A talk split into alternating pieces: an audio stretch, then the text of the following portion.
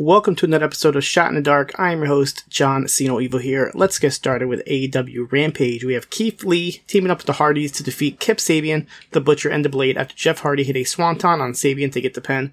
We see a video from the Kingdom talking about how close they used to be with Adam Cole and how he has forgotten about his real friends.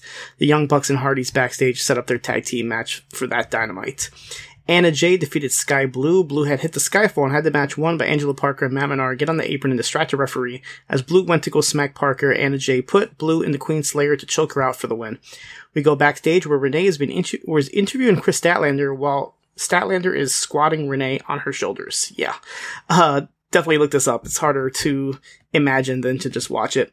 Um, so Statlander pretty much just talked ahead of her title match against Mercedes Martinez, which happened on that collision. AR Fox and Swerve Strickland of the, of the Mogul Embassy got an easy win against Logan Cruz and Tyshawn Perez after Fox hit Cruz with a 450 splash for the pin.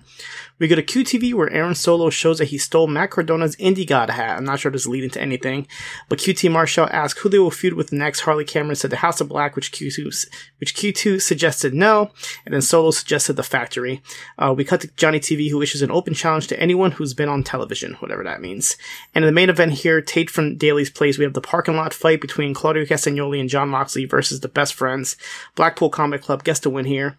Uh, Tony Schiavone and Paul Wight did commentary for this as it was taped separately. The match got bloody right away and stayed bloody throughout the match. Crazy spot with Claudio doing the big swing into a big plastic trash can, held by uh, Moxley. Uh, all types of weapons here. There's cars, there's car parts that were used. Moxley hit right away, Death Rider through the windshield, and Chuck Taylor ended up um, seeing a barbed wire board on fire, but Wheeler Yuta gets involved to stop him from using it. Orange Cassidy came to the rescue on top of Sue's minivan as she drove right in.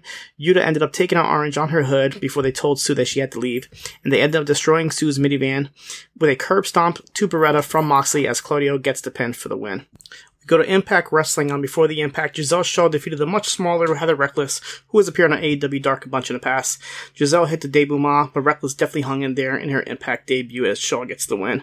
On the main show, Trinity starts off saying how Chicago was special to her as this is where she made her Impact debut. She talks about being at her lowest and considering retiring, but went from her lowest to her highest and says she would become the Impact Knockouts champion, in which she did. Deonna Purrazzo comes out to interrupt her and says that from the bottom of her heart. She congratulates her, but said the differences between them two is she's not a quitter as Trinity said Deonna tapped out Slammiversary. The Coven come out as KiLynn King reminded Trinity that she was her first opponent in Trinity's debut. This led to a brawl as Santino Marella came out and made the match for right now as Deonna said that she didn't even need her gear to wrestle. We go to the match as the Coven defeats Deonna Purrazzo and Trinity. Deonna had the Fujiwara armbar on KiLynn, but Taylor Wilde breaks it up. Trinity tries to land a kick on Wilde, but she ducks and hits Deonna instead by accident. Wilde knocks Trinity to the outside as KiLynn hit the King's Curse on Deonna for the pin. The Rascalz announced that they're part of a tournament to determine the tag team number one contenders for the championships, but Scott D'Amore told the Rascalz that if they have any shenanigans in the tag team tournament, they will indefinitely be suspended without pay. Alisha Edwards tells Tracy Brooks that she ran out, she ran her out of this place, but Jody Threat interrupts her and a match is made for the following week between Alisha and Jody. Heath defeated Alan Angels with a wake up call after ducking the Halo Strike in a good back and forth match. Eric Young tells Gia Miller that he will handle the design after what happened last week. Gia then said, Well, since he's not dead, what happened? And Young said that later on in this show, we will find out, and the world will know what really happened. Jake Something defeated Davey Vega, who was one half of the Indies tag team called Besties in the World, with Matt Fitchett before Fitchett had to retire late last year. Something destroyed Vega here pretty quickly and finished him with the void for the pin. Bully Ray, Brian Myers, and Moose tells Lio Rush backstage that they are happy and proud of Rush making the right decision last week, but Rush said he isn't there to make friends and said that they just want him to be on their team, which he agreed for for Emergence, but said that it won't last long. Ray said to trust them and it could last forever and tells them to be in their corner next week as they have a six-man tag team match. We have an Impact Digital Media three-way match as Kenny King retains against Joe Henry and Yuya Uemura. Before the match, Henry seemed a little bit upset that Yuya got involved in his title rematch. Henry takes out Sheldon Jean on the outside as King tosses Yuya into Henry and hit the Royal Flush on Yuya for the pin. The Death Dolls are backstage trying to find Santino so they can be put in the t- Knockouts tag team match at Emergence. Crazy Steve tries to get a word with them, but they just brush him off. And we go to the first match of the Tag Team Championship Number One Contender Tournament as the Rascalz defeated Mike Bailey and Jonathan Gresham. This is the first Rascalz Tag Team match in Impact in almost three years. Zachary Wentz tossed a spray can to Trey Miguel, who sprays it in Gresham's face as the referee was distracted, to roll up Gresham for the pin. And they will face the winners of next week's other first round match, which is going to be the ABC versus Rich Swann and Sami Callihan. And the last five minutes of the show was the exclusive footage of what really happened to Eric Young when Deaner killed him off last year. We see that Young survived the shank from Deaner and crawls out, crawls his way out of there and gets on his bike and drives away. And then we hear an inner monologue that, uh, if you didn't hear John Pollock on Rewind the Raw, please go back and listen to it as he's the one that can really do it justice. But Young basically compares his life to, uh, basically compares life and death and goes on saying that I ain't fucking dead yet and I will live on forever. It was pretty, uh, ridiculous, but definitely check it out. We go to Ring of Honor and Honor Club. We have the semifinal match in the TV title eliminator tournament as Shane Taylor defeated Christopher Daniels after hitting a crossbody and the Marcus Gravity driver to advance to the finals, which will be next week. Aussie Opens defends the Ring of Honor World Tag Team Championship against the Iron Savages. Iron Savages cut a promo backstage telling Aussie Open to put the titles on the line of this match, which they did, as we see Aussie Open hand their titles over to Tony Khan, telling him to keep them warm for them. Cool to see Aussie Open uh, work against these bigger men, but they're able to hit Coriolis on Boulder as Kyle Fletcher gets to win. And then after we see the Aussie Open goes to the back and grab the belts from TK. Definitely interested here. Never really see like before and after with them kind of giving their titles up. I'm not sure if maybe they forgot their titles and they filmed this after the fact to make this an excuse knowing Tony Khan, he probably did want this explanation of them not having their titles. Lexi Nair was interviewing Stokely Hathaway, who said that he loves the eliminated tournament so far, and he might just do another one in the future. Dalton Castle interrupts him and says that he isn't in the tournament, which upsets him, and Stokely says that his name might have been erased by accident. Samoa Joe interrupts and says that in two weeks it'll be himself and Stokely versus the boys, so that should be an interesting match. Katsuyori Shibata defends a pure championship against Josh Woods. The judges were Jimmy Jacobs, Jerry Lynn, and John Walters. Good match here with Shibata hitting the PK to get the win. Dalton Castle defeated Zach Clayton after hitting the bangarang, and as Castle showed a little bit more of an angry side here. Lexi Nair gets a word with Josh Woods, who says that due to his current losing streak, things might have to change. So I'm not sure if he's going to be leaving the varsity athletes or just going through some sort of transformation or so, but definitely we should see something for Woods.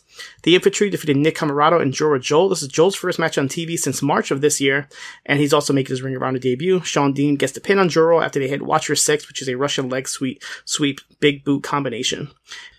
Leyla Hirsch defeated Miranda Vionette. Maria Kanellis Bennett actually came out during this match to scout Hirsch, who ended up winning by submission with a cross arm breaker as Maria smiled on. We have the other semifinal match in the TV title eliminator tournament as Gravity defeated Tony Nese. Funny exercise session moment before the match with Nese saying that he would help the crowd fight their own gravity. Good back and forth match here with Gravity hitting the top rope dive for the pin. We have a Ring of Honor Women's World Championship match as Athena defeats Diamante to retain in a very good match here with Diamante giving her roll until Athena was able to slip by and hold on to a roll up for the pin. After the match, Athena teased attacking Diamante like she usually does, but she decides not to and tells her that she gets a free pass. Gates of Agony defeated the boys. Fun match here until they hit open the gates and get the quick win. Athena backstage said that Diamante reminds her of a younger version of herself, but says that she's missing something and to figure it out. I wonder if that figure it out was her joining up with Mercedes Martinez the following day. Cole Carter defeated LSG, the first appearance by Carter in over two months here. Maria came out again during this match, this time to scout Carter, who won with a spinning neckbreaker. So with her scouting, uh, Leyla Hirsch as well as Carter, I wonder if she, she plans on expanding the kingdom or doing something else basically. We see footage from Death Before Dishonor as Evil Uno shakes Drew Grayson's hand as Grayson says, finally. Robyn Renegade defeated Christina Marie, who wins uh, by submission with an impressive body abdominal stretch tight move here. And in the main event, El Hijo Vikingo and Komander defeated the Workhorsemen. Crazy pace match here with some wild moves until Vikingo and Komander hit the double 450 or the Golden Showers, as the Golden Lovers call it, to JD Drake as Vikingo gets the pin.